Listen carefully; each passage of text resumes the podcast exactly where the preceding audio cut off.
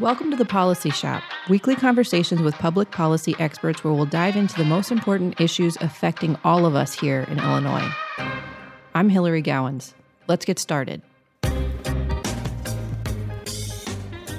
Today I'm off campus with Katie Anderson, whose family has owned Anderson's Candy Shop based in Richmond, Illinois for over 100 years. They survived the Great Depression and now they're fighting their way through COVID 19. We'll be talking about Andersons and what life is like as a small business owner today. Katie, thanks so much for joining us. Thank you for having Thanks me. for having us here at oh, your Hey, shop. Thanks for coming to This is awesome. I know I'm usually in our little studio, and now I get to be at a chocolate shop. I told my kids where I was going today, and they were so mad at me. like, please, can we come with you? we could set, we'll send you home with some candy. Yeah, I know Yeah. that. That I promised that. So, I wanted to talk with you today about life as a small business owner, and that is probably a complicated question to answer in general, Yeah. but especially what it's been like navigating the pandemic. yeah. Um, I would say uh, if I had to boil it down to one sentence, it is like being a first year business owner all over again.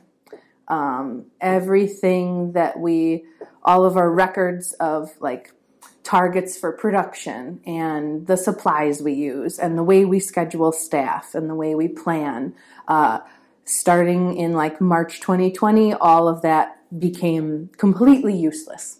Uh, and we had to uh, devote way, way more time to just figuring out how to run the business, how to, and, and our candy shop, we not only sell chocolates and candy bars and confections, uh, we have two retail locations, but we also manufacture. So I make the caramel, the English toffee, the marshmallow. It's all made from scratch in my building. So we were facing uh, the struggles that the retail world was facing, but also that the manufacturing world was facing. So I said it would be one sentence, but uh, but it's it's basically it was like having a first year business all over again. Um, in to, in a short way, yeah.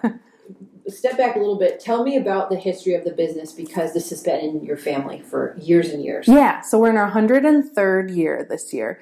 Um, and we began in 1919 in downtown Chicago in the 3300 block of North Armitage. Uh, in a little like alcove of a space. Uh, my great grandfather Arthur and his wife Gertrude. Um, Arthur had been working for another candy company, Crayons. Uh, they were very popular at the turn of the last century. And he decided he really wanted to go into business for himself, and he got the blessing of Crayons Candy to do that. And so he worked hard, uh, expanded his shop in downtown Chicago. Uh, from 1919 to 1926, that's where we were. And then in 1926, rent shot up to like $10 a month or something silly. Uh, and they got a hot tip that Richmond, Illinois was going to be the next big suburb. And if you don't know about Richmond, Illinois, the population today is 1,200 people. so we're still waiting for the boom. Um, but, uh, but we've been here in Richmond ever since uh, in this same location. Um, and this is where we make all of our own centers from scratch. So buttercream, caramel, toffee, all of that's done in small batches on a gas stove and a copper kettle. Um, and then all of those centers are also cut and hand dipped in chocolate in the building too. So we don't use um, big enrobing machines like commercial candy makers. We have a team of uh, chocolate dipping room staff. They uh, work with chocolate on an individual kind of table surface and hand dip each piece of candy that we sell here. Um, so that allows us to use a really high quality, thick, um, nice type of chocolate that you don't get everywhere, especially nowadays. So that's kind of um, our business, and we've been pretty much doing the same thing for about 103 years. Uh, then, more recently, um, since the 80s and especially the advent of the internet age in the early 2000s, um, we have online business and we ship our candies all over the country. So there are people in Texas and even Canada and um, sometimes overseas that get our candy. They order it online and we ship it all over the country and the world. So uh, I think that's that's pretty much what we do. So you and I have talked a lot about this before. Yes. Um, but you're a working mom. You mentioned that the founder of the business is Arthur. Your son is Arthur. yes. Yeah. And yeah. you've got Georgia. How old are your kids? so Georgia is three and Arthur is 19 months old. So he was born on April 6th during the lockdown. which was terrible. uh, and I think the first time I talked to the Illinois Policy Institute, it was the maybe the week right before Pritzker had like put the shutdown order in place, and I was talking to you on the phone in my OB's office, uh, kind of freaking out about having a baby and also having a business and what were we going to do because at that time, so the candy calendar, right? Uh, Easter is a big deal if you own a chocolate shop. And the the week that kind of the shutdown stuff started, I had already done 80% of my Easter production. So I had tens of thousands of dollars spent already in supplies and payroll. And then I was facing the world shutting down and was I going to be able to sell it? What were we going to do? Were we going to lose the business? So um, that really accelerated the expansion even more of our uh, curbside services, our mail orders, and our, our just website in general. We knew we needed to evolve immediately if we were going to navigate that Easter season and be able to get the net profit that we needed as a business to continue on after that moment in time. Um, yeah, so that's that's where I was then, and uh, yeah, yeah, and I think you know we've talked about this too. Being a working mom during this entire situation, Yeah. it has been a challenge. You had a baby Yes. and saved a business and raised another baby Yes. and maintained a healthy marriage. yes. Yeah. What is it like to be juggling all of these precarious balls in the air that you have, especially motherhood, because thousands and thousands of women dropped out of the workforce altogether and have not come back yet. Yes. Uh, so, what's that been like for you? How have you made it work? Um, well, um, it. My husband and I both a few days a week work with the kids. So he works in IT, so he's able to work from home a few days a week and then have the kids at home with him while he does that. And then I bring my kids to work with me a couple days a week. So um, in our business, uh, there's an area, kind of a play space slash mommy's office table. Um, that uh, I will like send emails, do invoices, talk to customers on the phone while the kids are kind of playing in the background. Um, on good days, it works great. On bad days, they watch um, a lot of cartoons and eat a lot of jelly beans because mommy needs to get work done. uh, it's been very humbling. um, and, uh, you know, it, it has been good to The staff that we work with, we have about maybe 18 employees. Uh, most of them are women who are either moms or grandmas themselves. And so I have been blessed to have a business that employs other understanding people who, like, if I needed to go to the bathroom, I could have them hold my baby while I go pee. um, so that's that's it's been a lot of um, yeah. Also, I think with the people we employ and and with myself and Tracy, who I manage the business with, a lot of flexibility. Like, what time is nap time going to happen today? What time are we eating? What are we eating? Um, and it's nice. It's been paramount too that staff and family have all been on the same page that our number one goal is to make the business survive and make it work. Um, and if that means thinking outside of the box about what traditional is or what perfect might be on any given day, um, obviously I take motherhood and my children seriously, but I think I am more relaxed than I used to be about having lunch at the same time um, and that those kind of details. The other thing that I think has affected our, not I think, it has affected our business in relation to motherhood. Um, my small business traditionally employs a lot of second income earners, which stereotypically, at least in the area where we're located, is a lot of moms. And with the pandemic, uh, normally that's my employee pool. Um, and they, all of a sudden, that employee pool was dry because moms were staying home with their kids because they had to do homeschool or um, or because with the even if they didn't have school age kids with the extra benefits and stimulus being provided to families there wasn't that need for the second income. Also you pair that with people aren't spending money out. They're not going to the movies so you don't need as much money. Um, all of that swirling around definitely affected and has affected and cre- contributed to be to to my staffing shortages right now because the the pool of people that are normally my 15 to 20 hour a week employees for whatever reason aren't looking for jobs right now. Another thing related to again in my experience moms um, has been now that kids are back in school uh, everything is more precious and I don't mean that in a negative way but just kind of reality.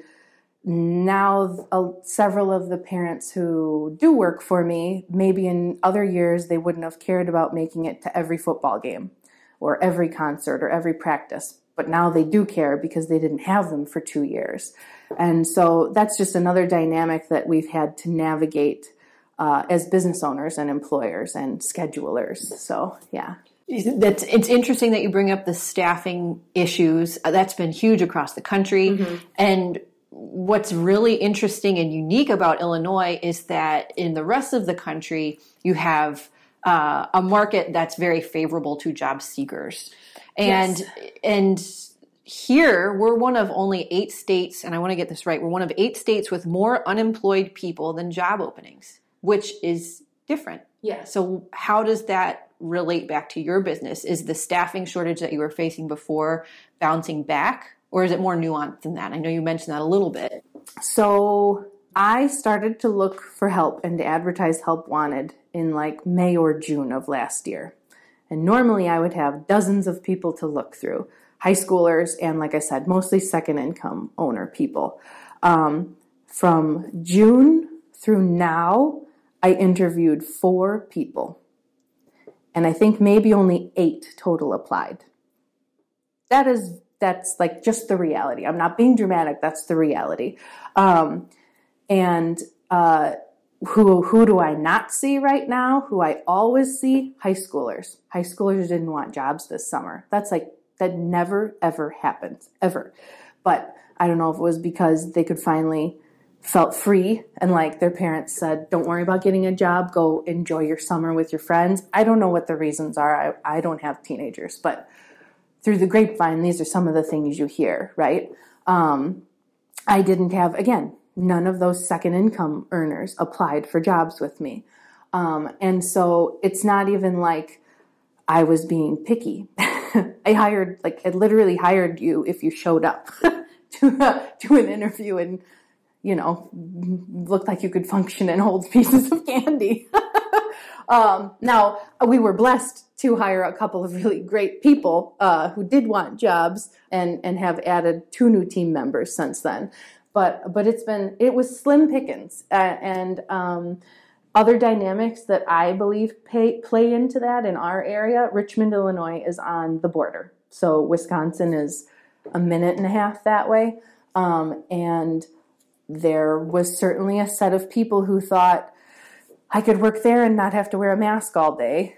But if I work in Illinois, I'm going to have to wear a mask all day. And for some people, that was a barrier for employment. I'm not saying it's right or wrong, it was just a barrier.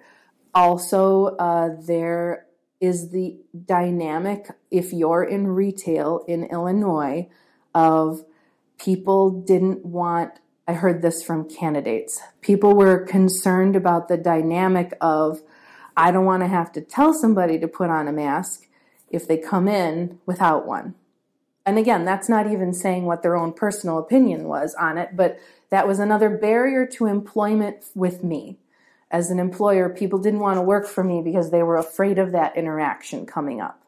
So, I don't know, that's four things so far that were keeping people from taking a job that I was offering. Um, also, right over the state line, there is in Pleasant Prairie, I believe, there's an Amazon facility and a Uline facility. They're offering uh, I think like $15, $16 an hour starting wages for those warehouses. That was not what I was offering starting out at my small manufacturing. So I wasn't competitive in that way. And then in Rockford, which is right up 173, again, we're in northern Illinois, manufacturers in Rockford are all offering $3,000, $4,000 hiring bonuses right now. So I am in this perfect little hell vacuum for for employment. Um, and all of the businesses up and down Main Street here are struggling with the same thing. You know, and I can't even say I blame people with all of this going on around them and all these other offers. It's it's made hiring people nearly impossible. so I think I just had to answer your question. Yeah, absolutely. So, yeah. I, I mean, it's definitely it's interesting to hear you talk about the different dynamics at play. The teenagers thing I had not heard. Yeah. Um, because the opposite has traditionally been true here in Illinois that teenagers who want to work can't find it. So that's really interesting. Yeah.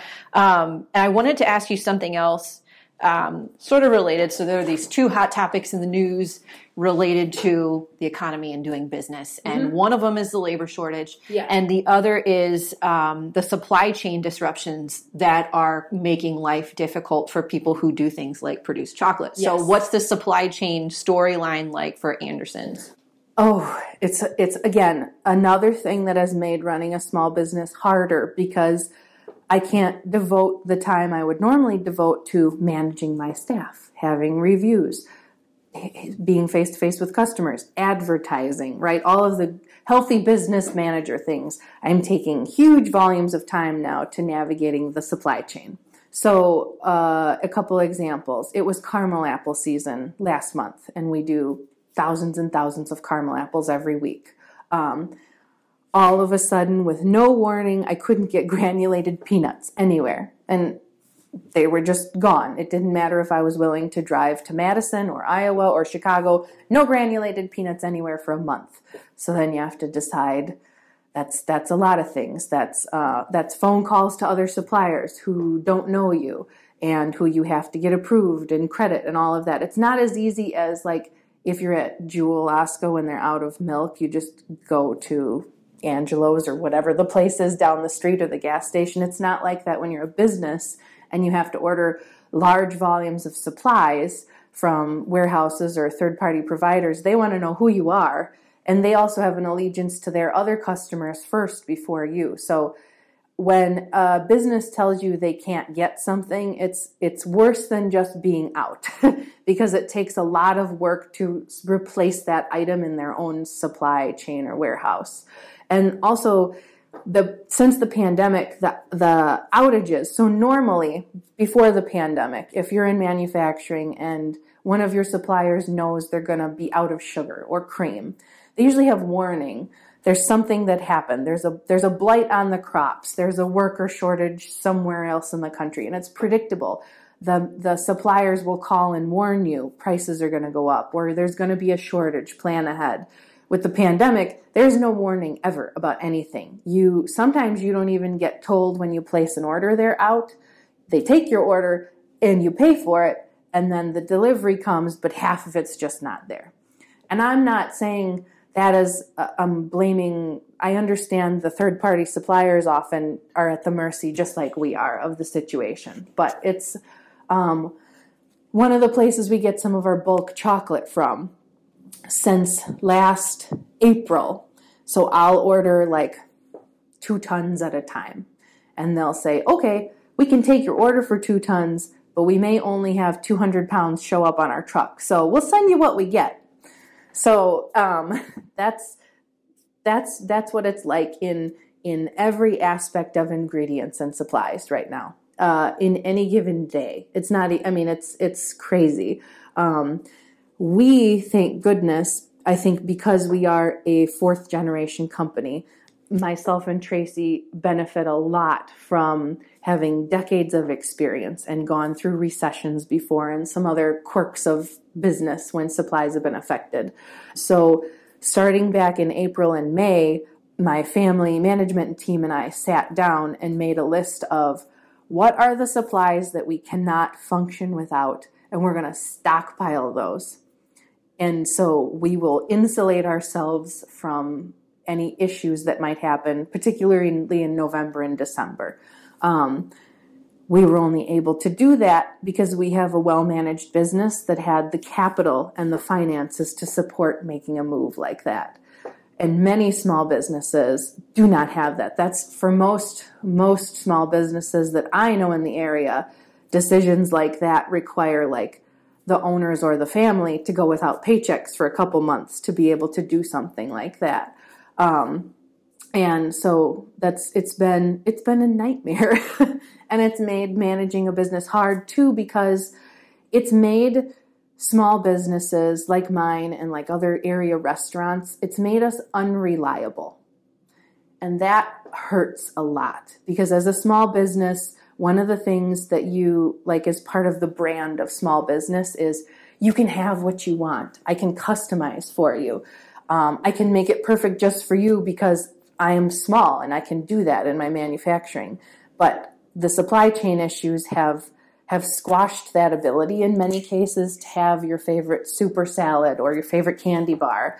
Um, and so that's taking away one of the tent poles of what makes small businesses great, right? For the, from the customer's perspective. So I think that plays into it too.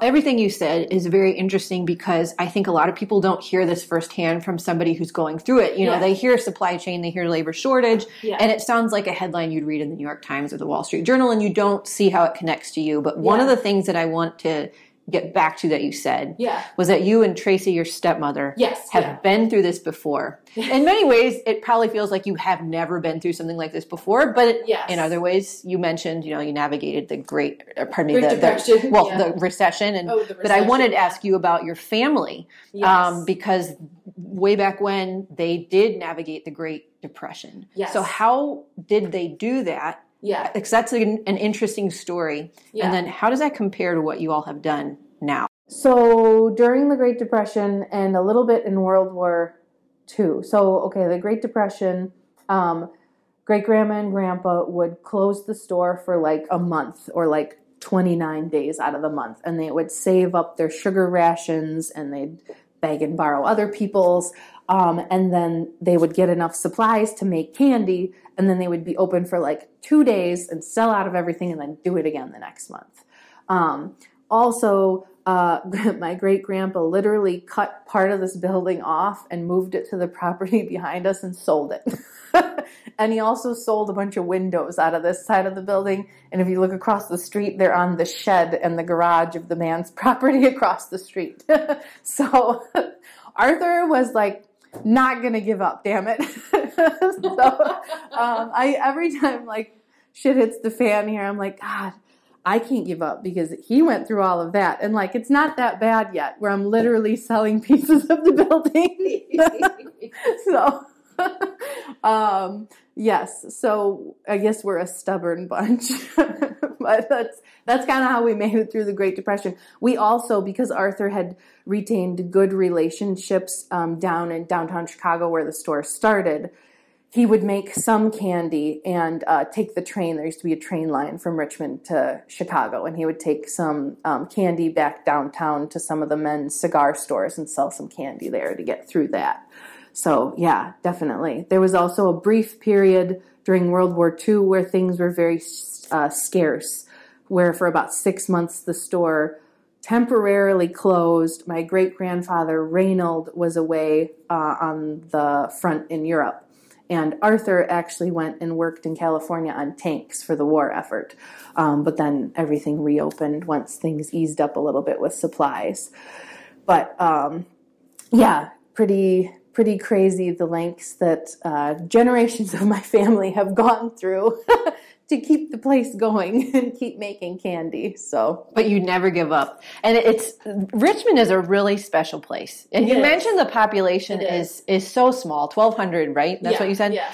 And then you said just now there used to be a train line from Chicago. There was, and what people might not realize about this place is that this was the hopping spot for people who are coming from the city or Yes. the nearer suburbs going to Lake Geneva. Yes. You'd have to pass through Richmond. Yes. And so this was probably a big part of your business, a part of your trade was these people coming through Richmond on vacation, right? Yes. So after, if you go on our website, there's some interesting photos from this time. We have a timeline of our 100 year history on our website.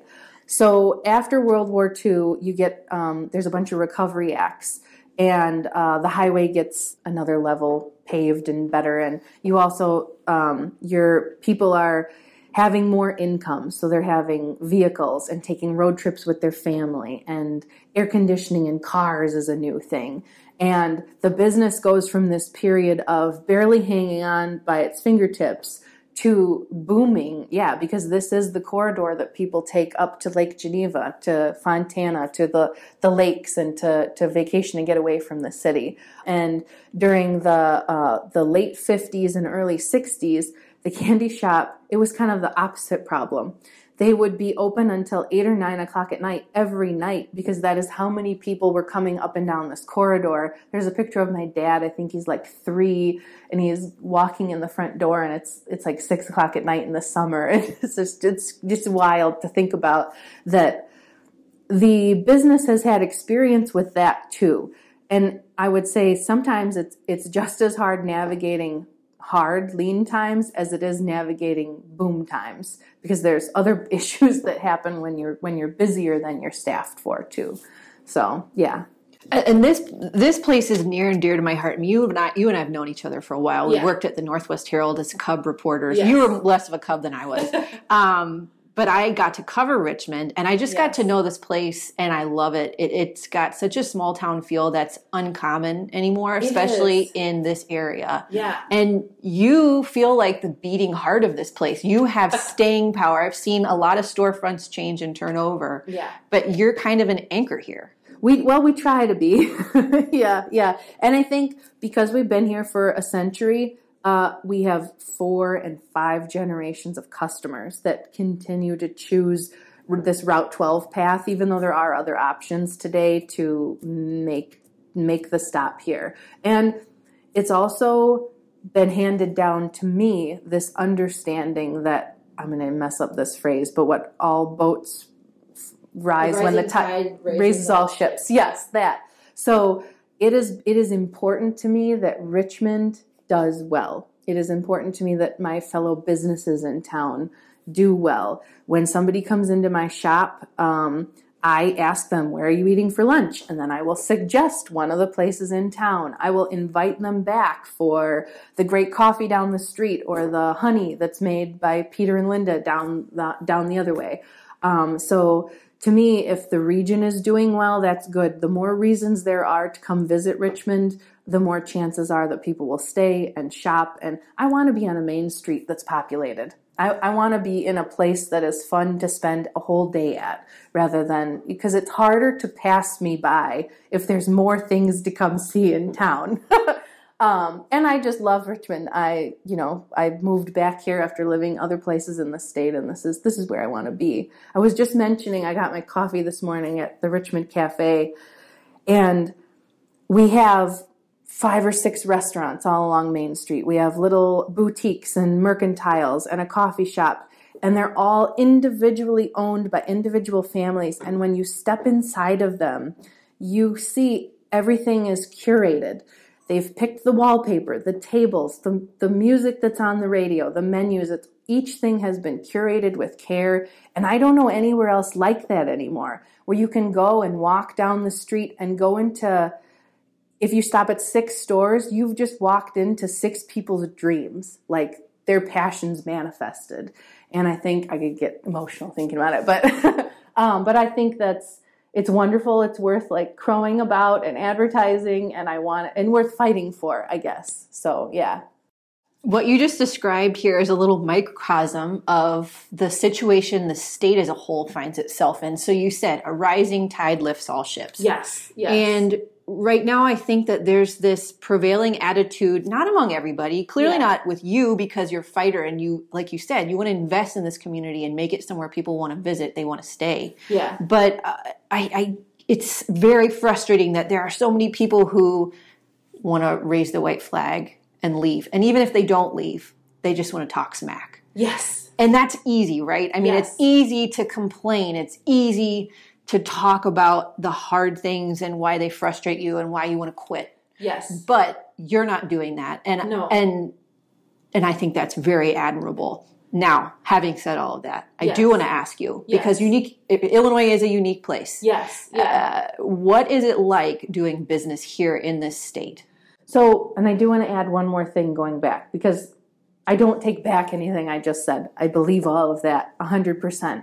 But because of the reality of what it's like to be a business owner right now, and we are in Illinois, so in Illinois, um, even though I want to promote the village of Richmond and I want to promote my brother and sister businesses, this week I made the decision to stop, to step off and away from the planning board that I've been a part of for years, which does our Fall Fest, our Cocoa Walk, um, all of the things that bring people to town because if I want my business to exist, I don't have any more of me to give.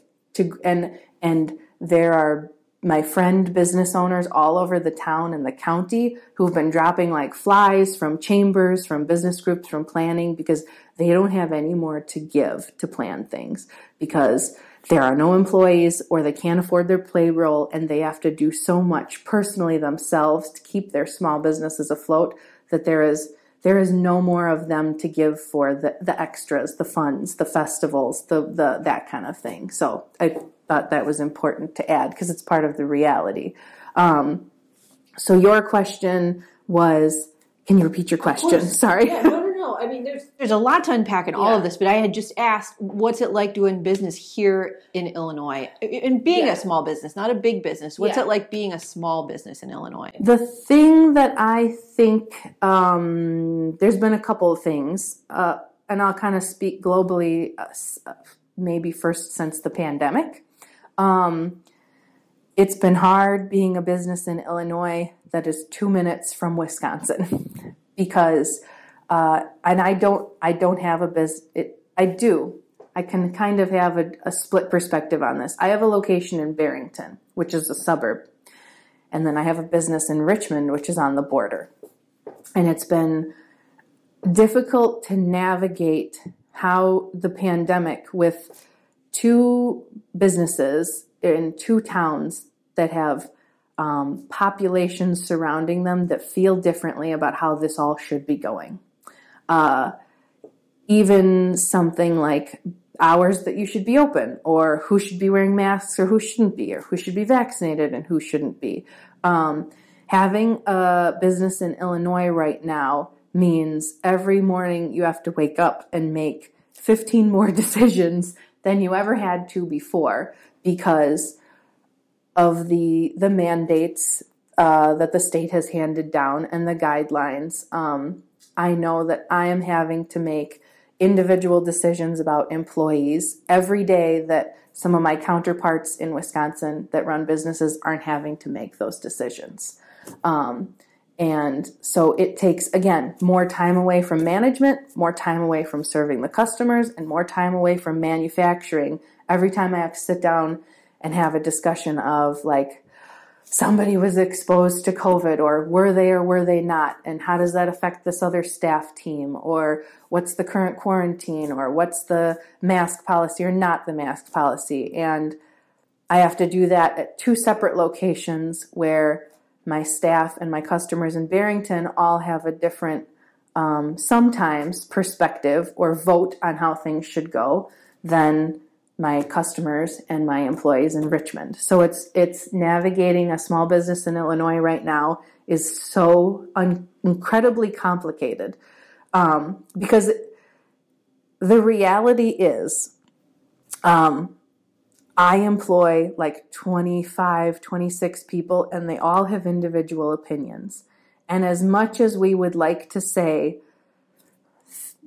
mandates are black and white, laws are black and white, science is black and white, the reality is I work with humans that all have different opinions, different emotions, and and managing all of that so they don't half of them don't all quit tomorrow also is another layer that I am constantly con- contending with and grappling with. Um, so that there, there's that going on. There's also the fact that I have lost customers, right or wrong, to Wisconsin businesses because of again that fear that if they come into my door as an Illinois business and they can't wear a mask or they don't want to wear a mask, that um, they're going to get browbeaten and kicked out. So a lot of people, just because of where I'm located in Illinois, don't want to walk in my door. So, right or wrong, it's it's something that I'm dealing with, right? Um, and my counterparts over the state line aren't dealing with that right now. So that's another thing that comes into play right now when you're running a business in Illinois. And then you have to account for too whether I care or not, whether people come in or not, masked or not, the bottom line is it affects the number of transactions I do a day. And that trickles down in a very practical way to how much candy am I waking that week? Uh, how many people am I giving hours this week? So, um, uh, again, it's just these these policies and these decisions have effects that are very black and white for me. Um, another thing that uh, affects us being an Illinois business is the mandatory minimum wage increases. So, um, since a couple years ago, whether my employees have earned it or not, they're all getting like dollar an hour raises every year. Uh, or sometimes more. um, but it's made managing more difficult because in the past, right or wrong, raises have been used as merit based raises or as a carrot to learn more skills or as a reward for lots of extra hard work and time.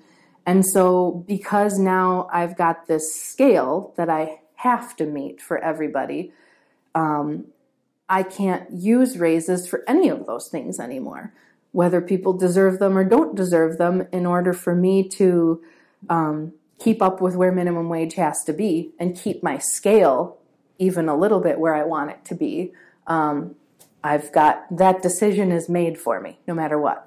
It's also made things more complicated because I'm a handmade manufacturer, and that has meant that my fixed salary or my, my employee costs are going up 10%, 20% every year. And I have to decide what can my customers bear? like, how much can they afford to pay for one single candy bar? Because if I increase the price of my chocolate to cover what I need, will anybody be able to afford my candy anymore? Um, and this has caused us and will continue to cause us to kind of have a crisis of who we are. Can we continue to be a handmade chocolate shop? Do we need to think about automation, even though that's nothing that we ever considered in the past? Um, because I want people to be able to afford my candy. I want to pay my employees a fair wage. Um, but the the nature of the way that the mandatory minimum wage is increasing, the way that it's it's uh, mandated and how accelerated it is is is making it very difficult for my business to adjust. Um, I'm not saying it's impossible, but it's it's pain. It's been painful, painful to adjust. I would say, and it has required things like management and owners n- not taking uh, not taking raises. Or um, it's been five years since I've had a raise. So, and same thing with Tracy. Um, we've chosen to do that. That's our prerogative. I understand that. But in order to take care of our employees and to take care of our business, these are the kind of these are the kind of things it is requiring from us. Um, and I'm sure there's more, but those are the big those are the big things that come to mind when I think about being a business owner in Illinois. Um, and just again, not whether I agree with these things or not doesn't even matter at this point. It's these. This is what I am dealing with. Yeah, I think you know the counterpoint to, on the minimum wage that everyone always says is that people deserve a fair wage, yeah. and I think what what anyone making that argument might be missing mm-hmm. might be missing because of course on the face if you're doing a good job right. and you're a valuable employee right you should be compensated accordingly yes but you, you make this point that you know these mandates and these rules are existing within the human realm. Yes. This assumes that all employers are not making fair and good decisions for their workers. It's it's a good point to make that the decisions that employers are making on behalf of their employees, on behalf of themselves, are not made with evil intent. They're no. almost always yeah. made with good intentions. And, and I think that you articulate that well. Um, and I have one more question for you. I, I, I want to talk about family, and, and this keeps coming up with you because this is such a family business. Oh, it is, yeah. Um, and I know that this has been a big year of adjustment for you. Yes. But what is so special about this legacy that your family has built? What is so special to you and worth preserving about Andersons? I think the the longer I'm here, the more I realize that it is because it's about I think preserving a way of life and a way of doing things that I feel is is good and I want to be in the world. Like I, I don't want there to be a world without Anderson's Candy Shop in it. I know of so few places that exist anymore where you make things from scratch to finish. And the same place that measures out the ingredients and cooks it is the same place that dips it and packages it, and is the same place that sells it. Having a business like this requires accountability.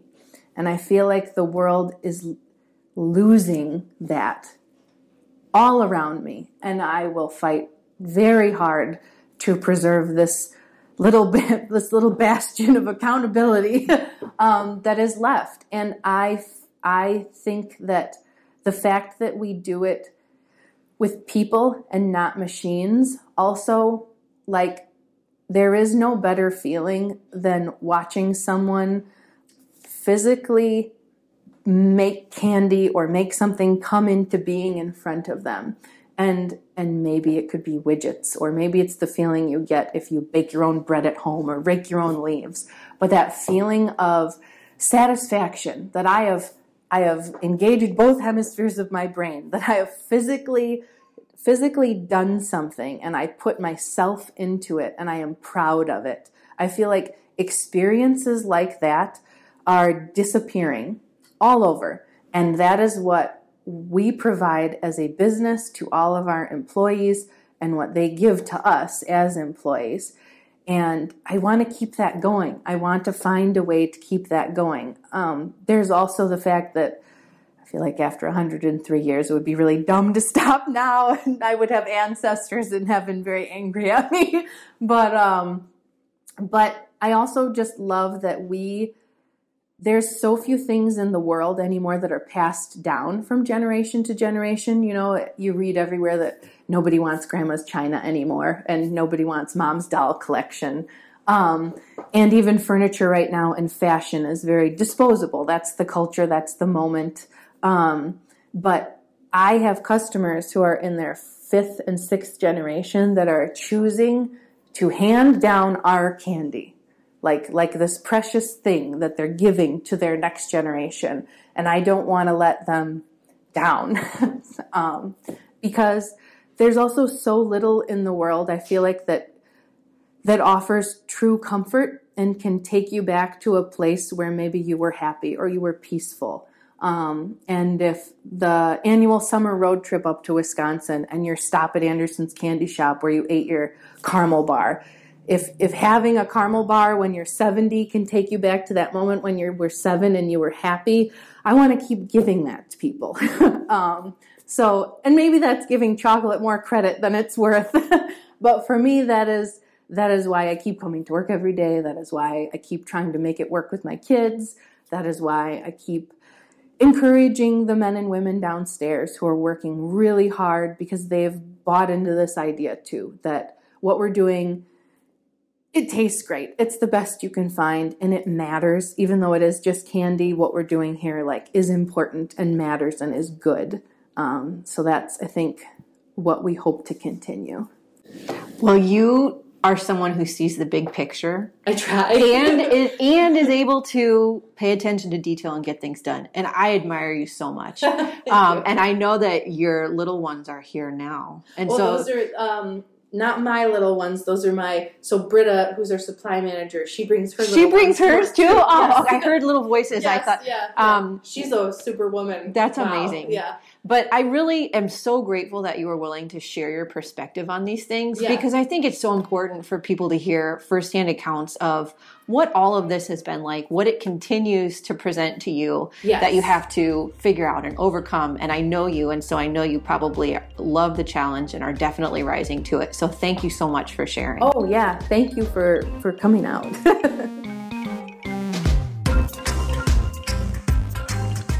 Thanks for joining us for today's episode.